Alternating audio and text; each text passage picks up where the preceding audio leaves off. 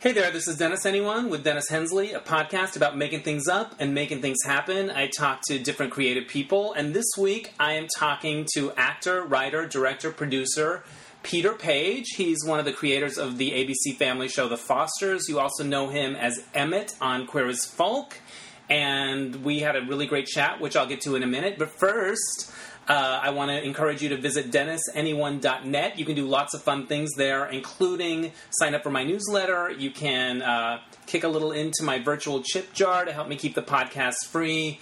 Uh, I appreciate uh, anything you do there, and sometimes there's fun pictures that go with the podcast that I post there, all kinds of stuff. So Thank you for that. And if you want to like Dennis Anyone on Facebook, that would be awesome. I also want to apologize for being a little irregular this month in more ways than one, if you know what I'm saying. No, um, a couple of uh, different subjects fell through, and also there was one person that I did the interview, but they wanted me to hold it to tie into a specific event. So I'm doing that. So I haven't forgotten about you. I love doing this, and um, thanks for hanging in there.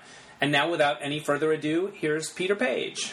Okay, hey there. I am on the Warner Brothers lot in the office of Peter Page on The Fosters, and uh, you're one of the executive producers. You're also the actor that we love from Queer as Folk and um, a lot of other different things. And first of all, this office is like being on Wisteria Lane.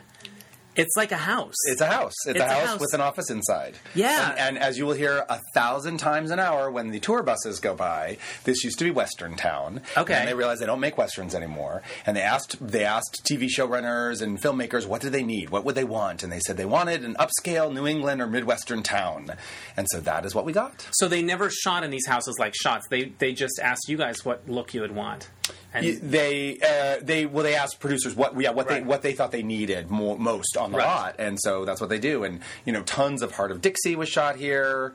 Um, I'm, since we've been here, that's been the one that's Right. the most kind of prevalently shot here. I'm trying to think of what else has shot here. Uh, uh, Pretty Little Liars shoots here uh, yeah, on this street. Um, yeah, but it does not So- look like Hollywood offices. It's like it's like no, I kept it's waiting. adorable. And you look out my waiting for the- window, and there's like a giant mountain Yes. and little cute little houses. You have no idea where you are. Yeah, you're waiting for you know one of the desperate Mm-hmm. housewives to come and, and throw some um, problems around. right. Um, you are one of the executive producers of The Foster. You, what season are we in? We are in season three. We just I just literally delivered the finale of, of the first half of season three, the mid season finale for season three, uh, to the network yesterday. I love it. You had a gay prom recently. We did. with Matt Albers singing, who's one of my favorite singers. Mm-hmm. I happen to know him a little bit, and it's so sweet and beautiful. I know. I'm so proud. I of was that. watching it going, holy smoke, we've come a long way. haven't we? Do, Makes do me you super feel that proud. way creating it? Being Oh yeah, behind it? absolutely. Are you kidding? I, I got to put the youngest same sex kiss in American television history on TV. Wow. Like you know, I I love How, that. and they're I'm what? Super They're proud. like teenagers, like their characters are 13. 13. Yeah. Amazing. So I, yeah, it's incredible. It's And it's it wasn't, been- and the earth didn't crash. Nobody. It's the most feedback we've gotten, though. It's the most negative feedback Yeah. we've gotten. People, gay and straight. There were the, there were all the you're perverts, pedophiles, you're disgustings. But there were uh, what I was surprised by were the gay people were like, "Why are you doing that? You're making us seem It's too- bad. yeah, it- They're too young to be sexualized." And I was like, "It was the the most chase kiss you've ever seen And if they were straight, it wouldn't be a deal. in the same episode." The Right. same episode, they they ha- we have um, Connor making out with his girlfriend, Right. Making out on against the street. No, literally, not a person mentioned it. yeah. And then we have these two give the, the, this this beautiful tiny chaste kiss, and people lost their minds. And it, it was so it was it was fascinating. I, you know, I was an actor on Queer as Folk. I, I created the Fosters with my writing producing partner Bradley Bredeweg, and we every time we've put something out there, we've been prepared for backlash. Like at Queer as Folk, they they warned everyone at Showtime about bomb threats. Yeah. they were like ready for it. You know, it was the year 2000, and they were like, this could go really bad. Um, but uh, and and with the Fosters, they were like, don't you know, don't read anything, don't worry. We at the network are prepared for for um, you know uh, backlash, and uh, so so we were like, oh, okay. But then it didn't come. There was Right. barely anything. There was a little little blip in the Queer as Folk days, a little blip in the Fosters, but nothing really manifested. So I was unprepared for this. I hadn't really. I was so invested in the psychological stories and the the the real beauty of watching these young boys start to to come to terms with who they are. Right. That and I was so proud of the way that we've told those stories. We've told them so um, delicately and so sensitively and so with such integrity. I think. and that so I was completely unprepared. Right, you for- really tried. You really thought about all of this. Oh my And god! Of Absolutely, course, we like did. you would. Absolutely, we did. It's one of the the things I'm most proud of on the show. When did it, it? When did it air? Because I, I, I, I watched them, and you know, when did all this Yeah. go down? Um, the kiss was the middle to end of last season of season Yeah. two. So I can't remember. I, ca- I can't. I can't Right. remember. We started airing in January, so it would have been. So it's been a probably while. March it or could have blown over. April. Yes, yeah, yeah, yeah. yes. Awesome. And d- how did did you react? Because I know you're pretty active on social media. I did. It, I, you know, I, I, I d- despite my um, strong desire to reply to people who called me, you know, pervert and a pedophile with things like "the only crime here is that suit you're wearing." Right. Um, uh, I did not. I just, I just took the sort of Buddhist route and just blocked, just blocked Right. people. Zen and it out. Just nope, not not going to engage. Not going to engage. I did though take on some of the gay people. Those were the people I, was that's more. a bit surprising. Well, I you know even they not. had they had me on like HuffPost Live for example. They have Yeah. queer voices or Yeah. something, and they um, and and the host was like, "So this is so you know salacious. Like you had two young boys," and I said, "Can we reframe that that question? Can They we were straight. Nobody would care. Nobody would care." And I said, And "I said what there's we nothing." Need to, we need to be the same as straight people. Period. We need to stop apologizing. We need to stop We- pretending that gay adults weren't gay kids. Yes. it doesn't make us pedophiles to Right. admit that we were gay kids and that we were struggling with sexuality and we that wanted were to go to the prom, experimenting. and we had crushes, Yes, and we and- wanted that kiss behind the Yeah. playground. Yeah. Yes. So um, I think it's incredibly important work. I really admire that you're kind of a you're kind of a shit caller. You you speak out for what you think, and even on that queerest folk panel that I heard recently, the 15th anniversary, you kind of were you're provocative, and it, it really, Really? yeah, I thought, or I just thought like eh, honest, but like you were, I thought there was, I think it, there was a reference to like out act, actors coming out way later. Yeah, that was one. That wasn't great. I that I I'm not I'm not don't- proud of that. I know what you're talking about, but I and I'm not. I don't even super- remember who it was in reference Sorry. to, but it was as somebody I who do. was out the whole time in their career. It was a bit of a dig at people that like played it safe until they were loaded or whatever. Mm-hmm. And I was like, mm, that was fun. That was sassy. I liked it. I, I that was that was a little bit of a cheap shot. That was one that I it is it is a feeling that I generally keep to myself. But Right. I do um I you know, I have a frustration with people who kind of want to have it both ways. Yes. That's that's that bothers Here's my thing. If you come out a long time into a career, you have to start with um, West Covina Pride. That's where you don't get the cover of the Advocate right away. You don't get the glamorous photo shoot. You call gay bingo. You have to do a little time in the trenches. how it happens. No, you're like it's Anderson Cooper, and he's our man of the year. He's Yeah. been out for 15 minutes. Yeah. He's not even. You know, you should I have know. to. Um, you just have to earn it. you some should more. have to like Look, crew on the Yates ride for a day. I'm. I, it's interesting because I have more sympathy for people who are on different journeys. Like I have, I have a lot of sympathy for Caitlyn Jenner. Yeah. For just you know, despite the fact that she's been a lifelong Republican Right. and has a pretty abhorrent record in terms of like social progression. Right. Um, you know, I I have sympathy that it took her until now to be able to own her own journey and to share it with the rest of us, and I respect a lot how she's navigating it. and now. she seems to really want to make a difference for, for Agreed. people. Like she's Agreed. all she seems all about that. I Yeah. agreed, Uh, and I'm really respecting the choices she's Yeah. making at this moment in time. I did love that moment in the interview with Diane Sawyer where she's like, uh, where he's like, I'm a Republican, and she, he kind of gestures to his nice house. It was so telling. That was Right. the most like eyebrow raising moment of the whole thing for me. Oh, 100%. I was more horrified that he came out as a Republican than that he and than, than owned that sort of he like, came look out at as, my nice stuff. as trans. yeah, yeah, yeah. Anyway, but but uh, but so I have more sympathy for that than I have to my own brethren. Yeah. and that's that's unfair of me. I think people, you know, it is it is when you feel safe enough, empowered enough to do what you're going to do. And I was fortunate enough to be able to do it early on. I mean, I, you, you you know, Randy Harrison and I were the only two open, the only two gay members of the cast. In I remember the, in the first because season. I first met you when I went to do the Advocate story. oh right. for uh, the cover for Queer's Folk before it aired. And it was all of that, you know, as a writer, you're like, okay, who's out, who's in, who's what, who's, the, you know what I Yeah. mean? And, and um, and you guys were were awesome. And Well, Brandy and I looked at each other because the PR came to us and said, "Listen, you don't have to come out. You don't have to answer any questions. They're going to be asked, but Right. you can just say, oh, I'd rather not comment.'" Or da da da da.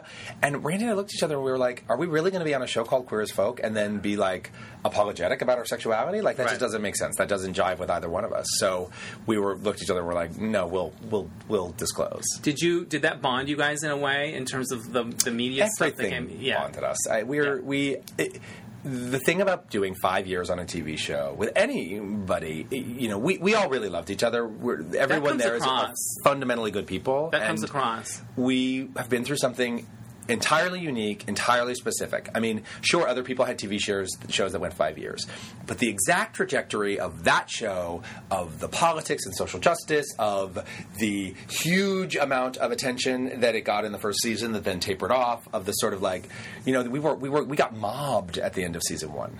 They, they, there was a, re- a DVD signing we did at Tower Records. They were lined up four blocks down Sunset. That like must it have was been fun. It was insane. They literally said, "Well, we're going to have to do what we did with Madonna. We're going to have to we have to bring you down." That in a may be the service title of elevator." this podcast. I always quote one quote. Right. It's really provocative. um, you know, they they, Service they, had, they were like. elevator. They were like, we're going to throw you in the service elevator. We're going to take you downstairs. We're going to get you in your limos and get you out the door before anyone knows you've even been gone. But we wanted, but because so many hundreds of people didn't get make it inside for the signing, we're going to bring you guys out on the steps before. You remember the steps in the Tower Records on? Um, I just at, love uh, the thinking Sunset about Five? Tower Records. Yes, Remember that- that- was the it Virgin two- or Tower? It was Tower at the time, I think, or was it Virgin? I don't remember. Virgin was the one So- in the Crunch uh, Sundance Cinemas Complex. project. Okay, yeah, yes, yeah. yes. So it would have Yeah, been it was Virgin Virgin. because Tower was, was on Virgin. down on Sunset. No, no, you're right. It was Virgin. But Virgin- But it had that two the, the Yes. steps that went up, and they put us. They they had line security up all along the edges, like holding hands, and they brought us all out. And the fans rushed the stage, rushed Oh my the God, platform, that's and amazing. were screaming and crying. It was like I really was like, oh my God, we're the Beatles. Like, oh my God, who so knew cool. we're the we're the, the gay Beatles. Um, and then. You know, and then it just then it tapered off. That's and what it happens became with shows. That- then it becomes a hardcore. show that keeps It's a- going, has, yeah. a, has a nice following, and we do have some of the most amazing fans in the world. But um, but the, the the exact kind of trajectory of that journey Yeah. is something only the nine of us will ever understand. Right. And it has bonded us for life. I really do. I will love every one of those people until the day I die. I think it's beautiful. Does it? It's been 15 years. Does it feel like a million years ago or yesterday? Both. Yeah, Absolutely both. I mean, I, I look back at like that boy with that waist and in those orange leather pants and just think like, oh my god, I can't believe I ever pulled that off. Um, I made a gesture, But it was um, Emmett-ish. Uh, uh, it was Emmett when it was Emmett. Full stop. I It know was I, that, Emmett, I'm full not. stop. It wasn't Yeah. Peter. It was Emmett. Yeah, yeah, yeah. Uh, I can't believe that I I, I Yeah. did that. But um, and then at the same time, it just feels like a blink of an eye. I just can't believe it feels like just yesterday I was in Toronto shooting the finale, and here we. It's been ten years. It's Yeah. been ten years since the show went off the air. It's just mind blowing. We're, we're 50 episodes into the Fosters. that's amazing. Time goes 50, I, fast. I, I, 50. again, just it feels like a, you know three hours ago that the network called and said, okay, we're gonna make we're gonna send you to series. I love it. Um, what do you love about Emmett? What did he teach you? Because he was I- out there in a way. He was I- out there in a way. I love. There's a lot I love about Emmett, and a lot I learned from him, uh, from playing him. I, um, the thing I hung my hat on, the thing that got me the job, and the reason I think Emmett became, you know, a, an important part of that show, is that in the pilot I read it, and there was this kind of undercurrent that I had never seen before, which is here is an effeminate gay man who actually likes himself. And I thought that was fucking revolutionary. Yeah. I thought that was fucking mind blowing because up until then, the more effeminate you were, the more likely you were to die. And if you weren't going to die, at the very least, you had to hate yourself. Yeah. You were going to get sick. You were going to get AIDS. You Right. were going to, you had to, there had to be some tragedy. you were had to gonna be get the butt of the bashed joke. you had to get bashed, you had to be a victim or the butt of a joke. Yeah. And I thought this is amazing. And then the, as I sort of picked up on that and articulated that, the writers, to their credit, it was, you know, creating a, a character on a TV show is this amazing game of like hot potato almost, where you're just like throwing this thing back and forth, and you're molding it each a little bit every time, every time, right? That's the writers to the actor, the actor to the writer. You know, y- they they write these words, you do something with it, they go, oh. That wasn't exactly what it was in my head, but I like it, and I'm I'm responding to that, and I want to write for that. Yeah. I want to write for that color. I used to, you know, Emmett was designed to be, and and Deneron, the executive producers, to their credit, they fully own this. They they share this story too. Right. He was designed to be like a quippy queen on the sidelines. He was basically there to be a Greek chorus being snarky and commenting on other people's Right. um, storylines, and very and and I sort of the relentlessness of the jokes that they wrote for him. I would take a joke and like turn it. I would take I would like crack a joke, crack a joke, and then I would take the third one and make it a, fr- a real moment about friendship. Or something like that. Like I would just take these things and do li- just a little something with them. And uh, this is not. I, I, I don't want to lionize my own contribution, but it was so important to me that he be a real person that I was constantly like, you know, they were like, "We want you to be really flamboyant," and I was like, "I'll be as flamboyant as you want, but I'm not sleeping in a nightie." Right. I'm going to sleep in sweatpants because that's what real people do. Yeah. Right? And so I was like, every Exactly. time you want to see me in like a Yeah. see-through, Yeah. you know, like a I don't sweater have a with, like- parasol. Like, I don't have a parasol. Which literally, by the way, the first costume designer, I'm not exaggerating, her co- her rendering had a parasol. and I was like, mm, okay, we, I went to Dan Aron and I was like, Where we have does a one problem. even get a parasol? we have a pro- Chinatown. Yeah. Um, we had a problem. um, uh, But it worked so, out. But it all it all worked out. And to their credit, they, they sort of saw what I did and they started right for that. And then they came to me while we were still filming the pilot and they said, "We didn't think we were going to get an actor for this. We thought we'd get a snarky queen." Right. And we're going to write for you. We get it. We see what you're Oh, doing. That must be so heartening. Oh my god, it was so gratifying. And it helped me get through they'd already written like eight scripts, so it helped me get through those eight scripts, knowing that they that what was coming down the pike was gonna be something a little More bit three-dimensional. Deeper. Yeah, just deeper. What was something that you got in a script and you're like, oh shit, how do I make this work? Either it was really intense dramatically, or it was Uh, there were or it numerous broke things. your Well, heart first- about the character, or Uh, all of the above. The every every time you open the script, you're like, oh, oh God, I have to be naked this week. Yeah. Uh, t- why did I Why did I eat that sushi? Right. Why did I have that rice? Oh did I God, I'm a have that bad one piece of person. bread? Yeah. Not even. I didn't. I really didn't eat Yeah. carbohydrates of any kind for five years, and Yeah. that's the God's honest truth. you think they don't make them in Canada? You That think they I don't actually have, them, there? No, no, I know that they do. I don't know where I found that discipline. I think it was just the terror of being Yeah. the, the of being the fat one on on Queer as Folk. Right.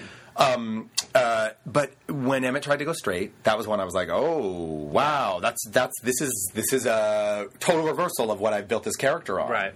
And but I did think they had they gave me a springboard. Right. They gave me this HIV scare, which, as we all know, Right. brings out utter and complete bargaining with God. Right. I- I mean, we've all been there, right? We've all um, had those, you know, going and finally going in for the test, going, please God, please God, please God. Yeah. It just don't. If this is just, if as long as this is fine, I'll never do this, and I'll never do that, and I'll never do this. So I thought they'd at least given me a springboard that I had to really bounce on. Like I had to really lay down on that one, and so I got enough air to actually go into these rooms where I was trying to be straight. Right. Um, and I'm super proud of that. I think one of the most beautiful moments in the entire five years of the series is the speech that Ted gives to Emmett. Right. At that story about every, you know, God made, if, if God is perfect and, you know, you're perfect, if, if God's perfect, then you must be perfect the way he made you. And, Right. and that includes every, every faggot. You know, it's really an incredible speech. So I'm proud of that story. Um, the, the crystal meth story with Ted. Yeah, that was intense. Oh, it was, it was, and that Scott, was kind of at the beginning of the scourge. yeah. Yes, it was early on in the scourge for sure. Yeah, but it was a, it was really starting. I, I think that was great that they did that. Me too. And as someone who later lived that story, Yeah.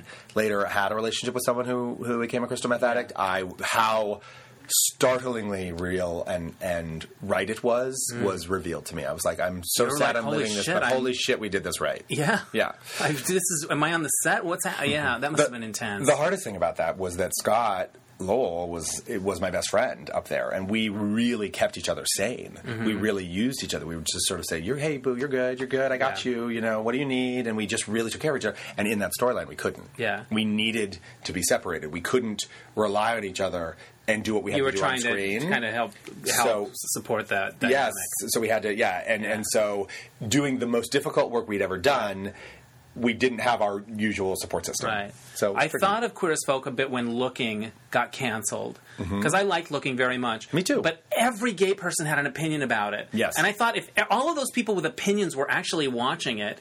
It wouldn't have gotten on. Gotten can- In other words, we feel the need to opine about stuff that we haven't really even watched. Like we have to. Mm-hmm. I, I'm going to issue my statement now. Like we all feel like we have to issue a statement when the gay show does something Yeah. or gets canceled.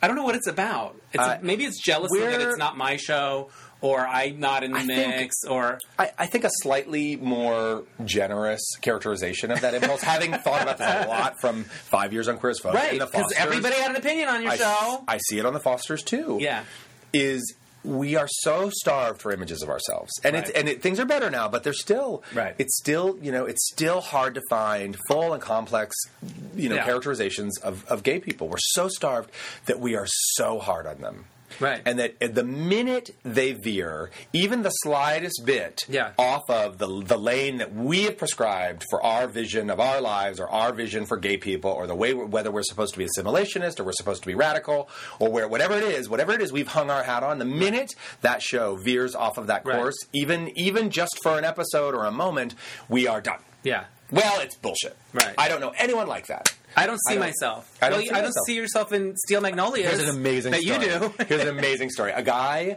I'm in the sauna at a spa that, that will remain unnamed, that happens Okay. to also be in the same plaza where the Virgin Records Got was. it. I'm on. I'm on. And, I'm there. And um, a guy there is like showing me his junk and Right. like, hey man, why don't you come back to my place with me? I Right. got some really good Coke. Right. Right. He's, and I was like, I'm, dude, I'm really good. I'm just here to get a massage. I'm, thank you, but I'm Right. good. I'm good. And he's like, and so then a few minutes later, somebody comes into the steam room and recognizes me and is Right. like, hey, you're that guy from Queer as Folk. da da da. Yeah. Well, Cranky Pants, Mr. Cokehead, Yeah. is like is like uh, you were on you were on Queer as Folk, and he's like I was like yeah, and he was like I hated that show, and I was like okay, I'm fine. I, I mean I hear that, and he was like I just you know I just didn't believe it. It's like no- there's nobody like that Brian Kinney guy in the whole world. Nobody's like that, and I was I'm like, y- n- you are like that.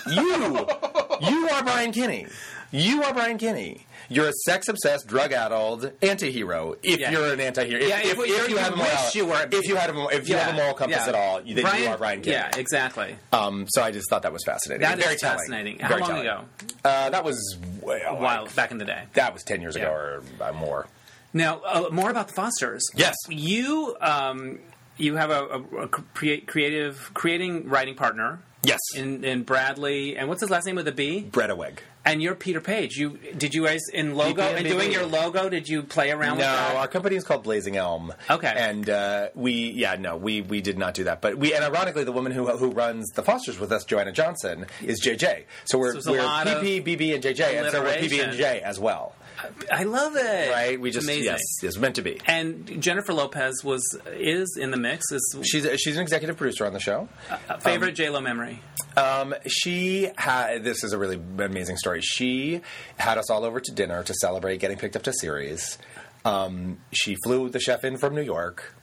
Like you and do. like you do, like one does. It was just a very casual, just ten of Yeah. us, um, and we, you know, sat in her backyard and had a really beautiful, like real, real, mm, real evening with her. Like it was just, it was really lovely. It was That's really awesome. lovely. That, wa- that's my favorite memory. Of her, Is for she sure. involved day to day very much? No, she's not involved day to day very Yeah. much. She's she's fantastic, and she's she a must be huge really proud of it. supporter and advocate of the show. She's Yeah. just been an amazing, amazing cheerleader for the show. And um, early on, of course, they were they were more creatively involved with the sort of the pilot and casting Yeah. and things like that. That was really important to her was the casting. How did making you guys sure- connect? How did you, your company connect with we them? had the, the the guy who was running development for her at the time we brought them the show had had we developed a movie for him at another company Right. and he called us up one day and said I need some quality television what do you guys have and we sort of thought well we have a lot what do we need J Lo for Right.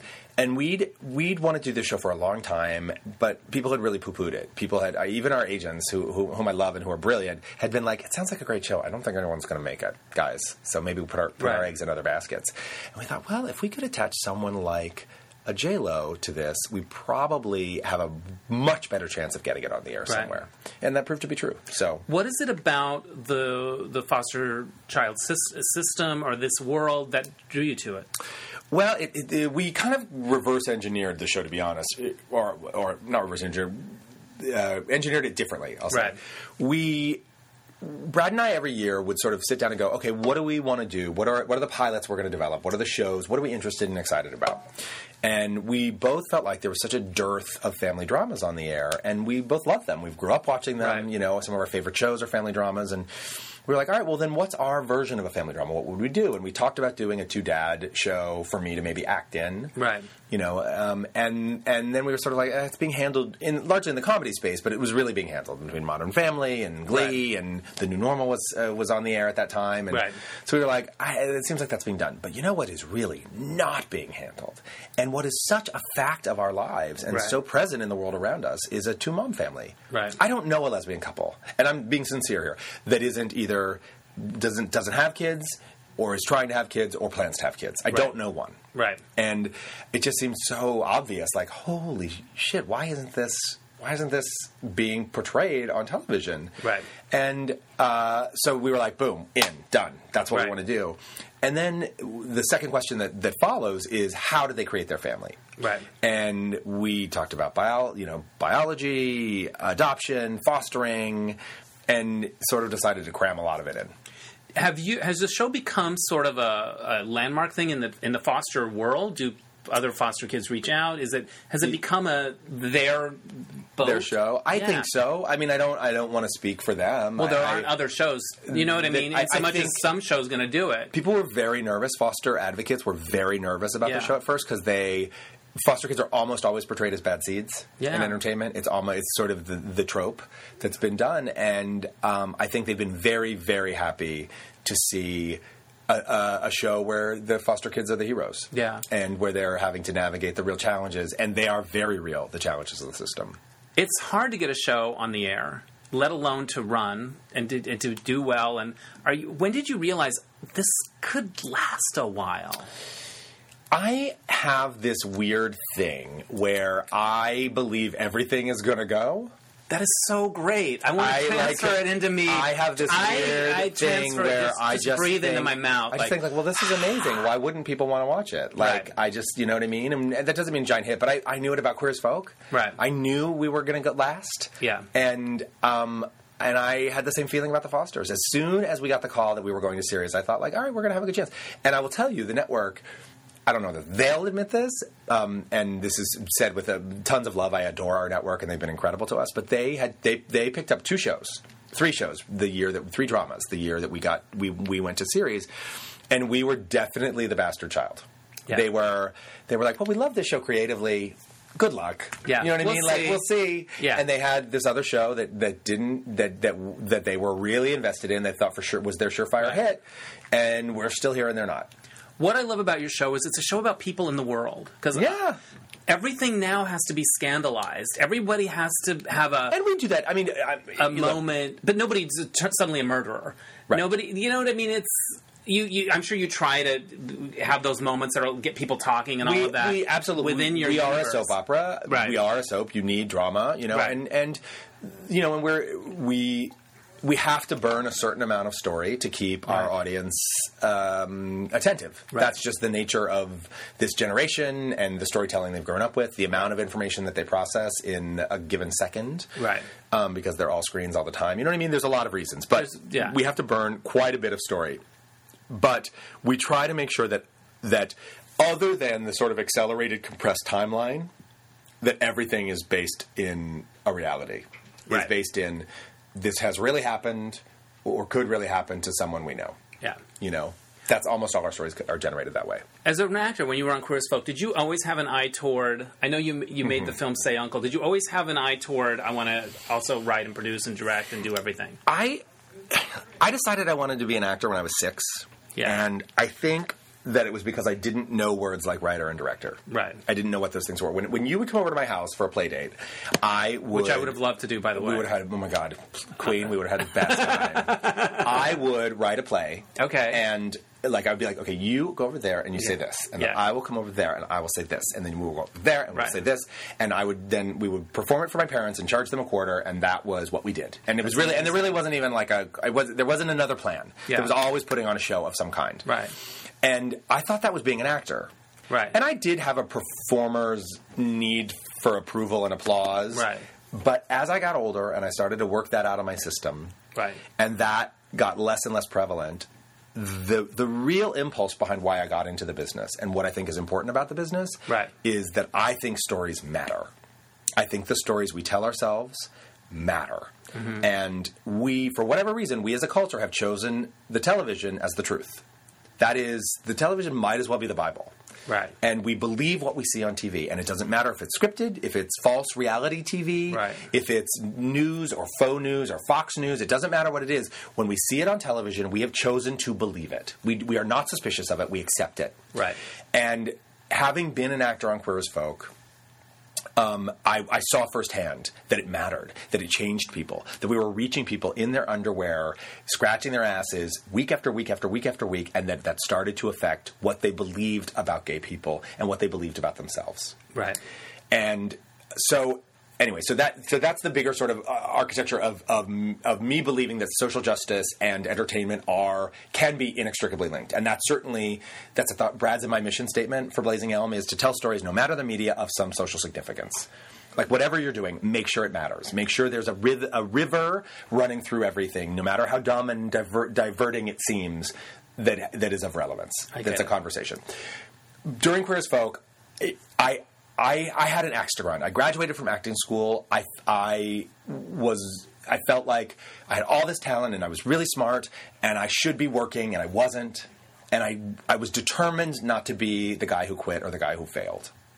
So I needed to achieve a certain level of success as an actor because I had since six years old hung my self worth on Right. that identity. Right.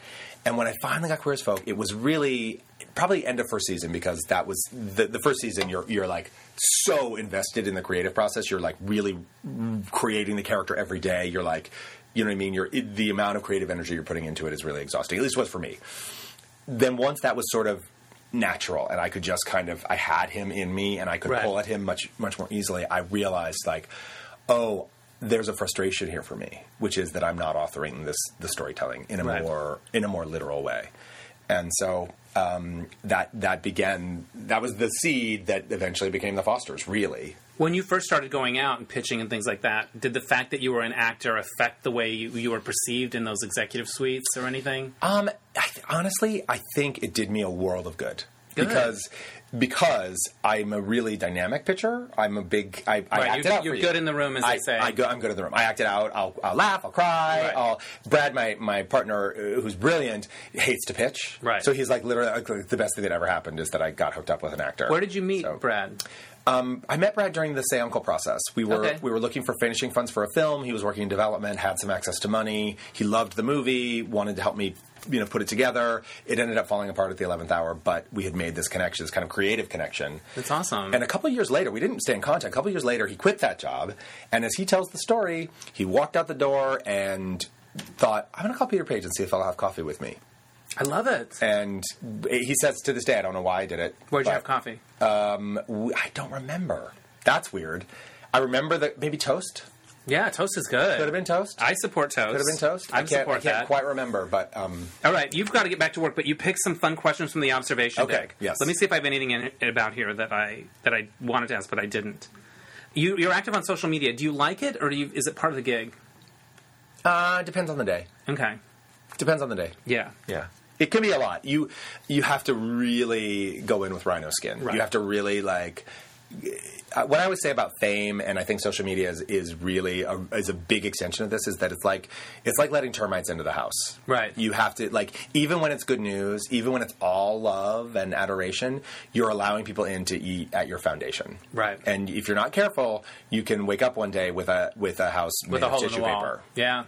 not even good a hole in the wall. metaphor. With like with like no foundation. Yeah. Yeah. Scary. That's why people end up on you know terrible, you know, on like Celebrity Rehab or on Right. like Get Me Out of Here, I'm a Celebrity. It's like Right. you've you've given away all your entire sense of self Yeah. to other people. Scary. Terrifying. And, and you, I bet you see it around.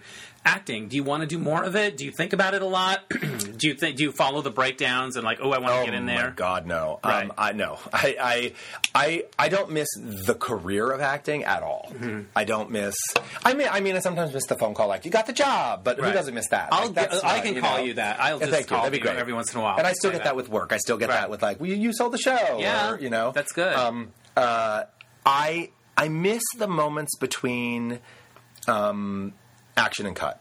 yeah. I miss that high wire act of of living vulnerably vulnerably in front of a camera with another person. Yeah. I miss that. That's it. How does being an actor affect when you bring people into actors in for the show for casting? Uh, I, love actors. Just having directed some short films and stuff, I, I love them. I appreciate, I admire what they can do. And when somebody comes in and they're the guy, it's so exciting. It's thrilling. It's Yeah. absolutely thrilling. I think I have incredible um, empathy for what actors Yeah. do and what I'm asking them to do. And you know, I, You're probably not a The- dick. I'm not. I'm generally not a dick. I'm a dick if you're if you're super unprepared or disrespectful to the process or being indulgent. I, Right. that, I don't have a lot of patience or tolerance for that. Right. But um. But I'm. I know. I. I everyone will tell you during the testing process for this show, especially the young kids you know, seeing 17 year olds and 18 year olds put themselves out in this way and get to the level where they're on, they're close to getting a big, big job and then pos- possibly not getting it. I would go out before every screen test and t- talk to the, and I would say, listen, I want Pretend you all I'm to a know. kid. I, listen, I just want you guys to know. Okay. You are amazing. And Okay. you are winners, and you would not be here if you were not fantastic. And I'm like, by this point, I'm always sobbing Because And I there's was just some like- that aren't going to get picked. because well, only one of them's going to get the job, and I was Yeah. always like trying to just communicate like it. It isn't about you; it's about the job, and those are two different things. And I just you know, and you're you're fantastic, and you're talented, and you're doing it all right. It doesn't. It just Right. none, none of this matters or has Yeah. anything to say about who you are as a human being. So, and my, everyone was always like, uh, Do you I have mean, to do I- that? Yes, I do have yes, to do I that. do have to do that exactly. And then it's, will you accept this rose? yeah, All right, what, do you- what card you got? you, We'll you wrap. pick. You pick. Okay. You you, you pick. I pick We could mine, do a but- lightning round. and You could just answer really fast. Okay, let's go. What kind of feedback do you often get from auditions, job interviews? Actors always Um, get feedback. My feedback was always like, "We love him. He's fantastic. We're going to test him, but he's not the guy."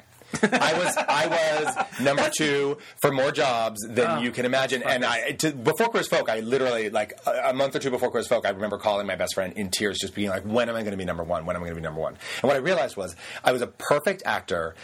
You couldn't ever deny that I could do the job and that I was talented, Right. but I was never the guy. Like it was so I was the perfect actor to pair with the guy you wanted to get the job. I made you look good, but I was a, but it was a safe bet the other guy was going to get the job. so- Doc, uh, Did you ever think about packing it in? Uh, what was I the closest you did- came to like I'm out? I think I mean there was a point I had thirty thousand dollars in credit card debt, Yeah. and I had been number two for just a thousand jobs. And you know, I, the one thing is I have this amazing support circle, these amazing Yeah. friends. We all went to acting school together, and and the the great people we've we've drawn to us through the years, but where we celebrated. Every success, and even the successes that didn't like, we would celebrate screen tests. You know, what I Yeah. mean? like, dude, you were out of the ten thousand guys who were right for that job, Yeah. you were one of the final three It's awesome. you know, you were number two, and I know that sucks, but one day you're going to be number one. You're in the game, so we, we celebrated that stuff. So it, that kept me going. love it. Um, what's your favorite waste of time? Masturbation. Okay, me too. Me too. It's, uh, I, Uh, I just really, let's be honest. I It's know, it's like just fantastic. boom down the rabbit hole, know. and oh, there went an hour. I know. I have a theory that Tyler Perry doesn't have X tube. Right. That's why he can make. That's why he doesn't- does 45 TV shows. He doesn't has a know it. blocker. He has doesn't Net know. Nanny. He doesn't has Net know. Nanny on his- He doesn't on know his- that there's X tube. Right. What was your worst audition? uh, early in my career, I got very close to getting a show. Um, there was it was like a snappy assistant in Yeah. some I can't remember. I was some sitcom, and it was a snappy assistant. And I went in and I read it and I did me and I was great. And I went away and I watched an episode of Frasier, and and like I went back and basically did a combo platter Kelsey Grammer David Hyde Pierce imitation that was not me that was nothing like what I had done in the first audition and I, I went from like like uh, like get it yourself to like get it yourself like I went and like I completely like You you were fully- contaminated by Frasier. I was contaminated by Frasier and I, Did you and I- willingly contaminate yourself? With yeah, Frasier? well, like I was You like, made I a was like, oh, choice. this is funnier. This is going to Yeah. be funnier. I'm going to do what they do because they're so Yeah. brilliant. And Right. like, it was so inauthentic and so contrived. And they were the cat. I will never forget the look on the casting director's face. It was like. Who brought me in to you know basically saying I think we found the guy and the producers be looking like and the the casting director being like thank you get out you fucking idiot Oh, what the fuck and I just kept and I, I remember desperately being like get me back in the room Yeah. I'll do it the old way I I'm gonna, promise I'm gonna get defrasiered and I'll be right back. in. yeah nope didn't happen What's the worst thing that's ever gone wrong for you on stage? Because you've done a ton of theater. I did do a ton of theater, but, the, but I think the worst story ever is one of the first. I did a show in the tenth grade. I did Tom Sawyer. By the way, I also want to tell the story because I played Injun Joe in Oh, Tom Sawyer in tenth grade, which like cracks me up because now that would not be No, acceptable. I played one of the Asian guys in Anything Goes. You did, the really? Tim Oh, yes, Robbins. yeah. I mean, I was in. I danced and I had a m- bunch of Right, other but you were parts. like- but then I popped up Yeah. Uh, and maybe I put something on my face. Maybe you wore the eye makeup. Maybe I did. Maybe I did. Maybe I wore a yellow pancake. I don't maybe, know. Maybe, I you did. know, I mean, it was more of like a I didn't- brownish. I did um, geisha drag on Clarice Folk. Yeah. And by the way, I consider myself a fairly enlightened progress, social Yeah. progressive, and I was like, I look back on that and go like, oh, that was bad. That Yeah. was not. That was not cool. Yeah. But, But- I was playing Injun Joe, Okay. and I fell off a plat like a ten foot platform, and. All, basic. I didn't break my arm, but I all but broke my arm, Right. and I and and but I still finished the show. There but you mostly, did. I just wanted to talk about how I shouldn't be Yes. playing Injun Joe. That I that was know. bad. Who are your teen crushes? Sean Cassidy. I wasn't teen; it was preteen. I was Yeah. I was Yeah, you were five, young. Yeah. five or six, and I remember throwing a temper tantrum in the uh, aisle at the grocery store because my grandmother would not buy me Tiger Beat with um, with Sean Wow. Cassidy on the cover. And then and then I moved to Hollywood. Yeah. And one of my earliest auditions was for Sean Because he does producing and he, pro- directing produces stuff, now, yeah. And Did you I, tell I him? like n- uh, no, but I did. I wa- I had to like I was walking across the lot going to audition for Yeah. Cover Me, and I like get to the bungalow where I'm supposed to audition. Yeah. And I see that it's like Sean Cassidy Productions, and I was literally had to like run away and like geek out and call my best friend and be like, "You know me when it's just happened to me. Yeah. Oh my god!" And I've had my freak out, and then I had to sneak around to the, his office and outside and look through the window and like look at him and make and like make sure I could handle it. Right. Like I had to see him first and go, okay, all right, he looks like him. He looks exactly like him. It's crazy. Right. But like, okay, all right, I'm I good. can And then I handle went in and I got the job. I didn't get to do it, but I got the job. Good for you. Favorite Sean Cassidy song? Houdini. Oh wow, that's good. I don't. I a actually little don't even. obscure. It is. I don't even know Houdini. Yeah. I, I mean, I, it probably you say Sean Cassidy, and all I think is to do run run. Of course. mm, Yeah, so. You know, if it's classic. But it doesn't. But even you just it's like saying to do run run, it like gives me like a warm feeling in my solar plexus. I once had a videotape of a concert he did, and he peeled off his tight spandex pants, and he had another pair underneath. Stop it. Can you fucking deal? Stop it. Anyway, remember they used to wear the tightest pants back in the day. Yes, they did. Have you ever been starstruck? Uh, yes. Okay. I was uh, in Venice, Italy, um, staying at, at the. This is just a humble brag story. Right. Um, but uh, staying at the Cipriani at, during the Venice Film Festival. And in the little bar at the Cipriani, which is roughly the size of this office that we're in, Right. the tiniest, tiniest bar, um, it was opening night of the Venice Film Festival. So all of a sudden, like, every celebrity, A list celebrity in the world, is in one room. And I'm not making this up. It's like Denzel and uh, Tom and I think it was Penelope at the time, and Tom and Rita, and Ryan Phillippe and Reese Witherspoon, Yeah. and like on and on and on. and on. I mean, I'm not even kidding you. Like literally every Yeah. A list celebrity. And, and I was like, if they dropped the bomb in this place, Hollywood would cease to exist. Like it Right. was crazy. But I was fine. I was all fine. We were. I was on a TV show. Whatever. I know. I'm not. A, I know. I'm not a movie star. But whatever. I work. I'm a working actor. I'm Right. fine. And then Meryl Streep came in Yeah. and I got so flustered and so like flushed and uncomfortable i ended up just leaving i just left i just was like no good comes of this Yeah. the, e- either i embarrass trust myself, myself. i embarrass myself by saying like i, I am an actor too Yeah. have you heard of television's queer folk Right. like I, like I just embarrass myself that way or i go over and i'm too effusive like i was like i i, I have to go so i left That said, I'm concerned about Ricky and the Flash. but I'm there opening night. no i don't i'm afraid i am I'm- afraid you know, and well let's face it we've all been traumatized by mamma mia Yeah. that, that I remember that, the outfit screening of Mamma Mia, and everyone was looking around like, "Is this happening?" Is it was this- mostly Pierce Bro- when Pierce Lee Bros. That Brosnan- duet between them is one of the worst moments in cinematic history. Oh my god! Yeah. huge hit though. I know. There you go. How did you learn the facts of life? Uh, oh, my my mother was like a '70s Right. uber feminist, Nice. so there were like you know, co- literally on the coffee table, on the low Japanese coffee table that we would sit course. around on pillows for dinner. Right. Um, there were copies of like Our Bodies Ourselves, Right. and things like that. So there was always like um, you know, there was always literature and children's literature about the facts of life. So I was very very early on. I remember I had a book called you know, Where Did I Come From? Do you remember Where Did I Come From? Yeah, the drawing, the cartoon like I drawing love book. it. That was a good one. And so, and and what's happening to me? I remember reading that long before anything was happening to me. So that's where I learned the facts of life from our bodies ourselves. I love it. Um, when you were on Queer as Folk, how did being on that show affect dating? Um, Did it? Did it? it did. I think uh, it made it harder. I would which people are always like, "Well, you were on TV. People must have wanted to fuck you." And I was like, "I," but I'm playing a big, like a great big queen, Right. And as we all know.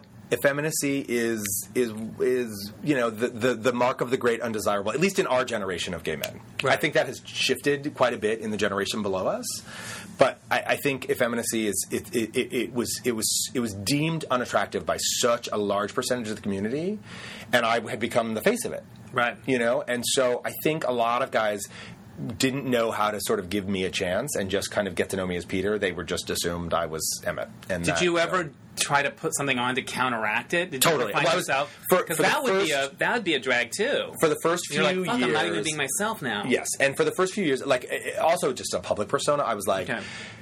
I would, I you know, I dressed more conservatively Yeah. than Peter Look dressed. at these mo- motorcycle boots. Uh, You know. basic- yes, I like. I always wanted to be kind of telling a different story, A- and this was back when I sort of still was thinking like acting's going to be my full career, and I Right. need to diversify my portfolio. I Yeah. was just trying to get people to start to see something else in me, see some other course. colors.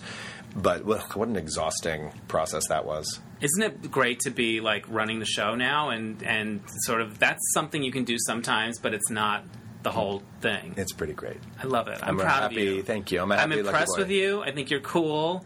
I like when you stand up for what you believe in. Um, do you have a motto? Do you have words that you live by? No, I don't really have a motto. I, I have some things I think. I mean, one one is sort of tell stories no matter the media. I know that's our mission statement That's for my right. company, but I'm a bit of a workaholic, and I do I do think that what we say matters. I Yeah. do think I do think we get to. Um, it, at, at the very least, influence the the story that's Right. being told about all of us Right. in any way, shape, or form. Um, I am a firm believer that like I, it was something I try to remember at least is like, is this going to matter on my deathbed? Yeah. And if it's not, then probably time. Somebody to move was past talking it. about the difference between resume values and um, uh, eulogy values. Like, there's things that are on your Hmm. interesting. resume, but nobody's going to talk about it at your funeral. Yeah. It's the other stuff. So.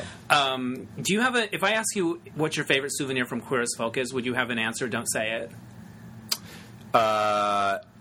yes, Something you kept? Okay, we're going to tease that. I'm going to write up a little blurb to plug this for Frontiers. Okay. Uh, for their website. And so if you want to know Peter's answer to that, go to frontiersmedia.com and I'll, I'll ask you that after we hang up. Okay. Thank you so much. This has been amazing. What, um, what kept you from going crazy and navigating Hollywood?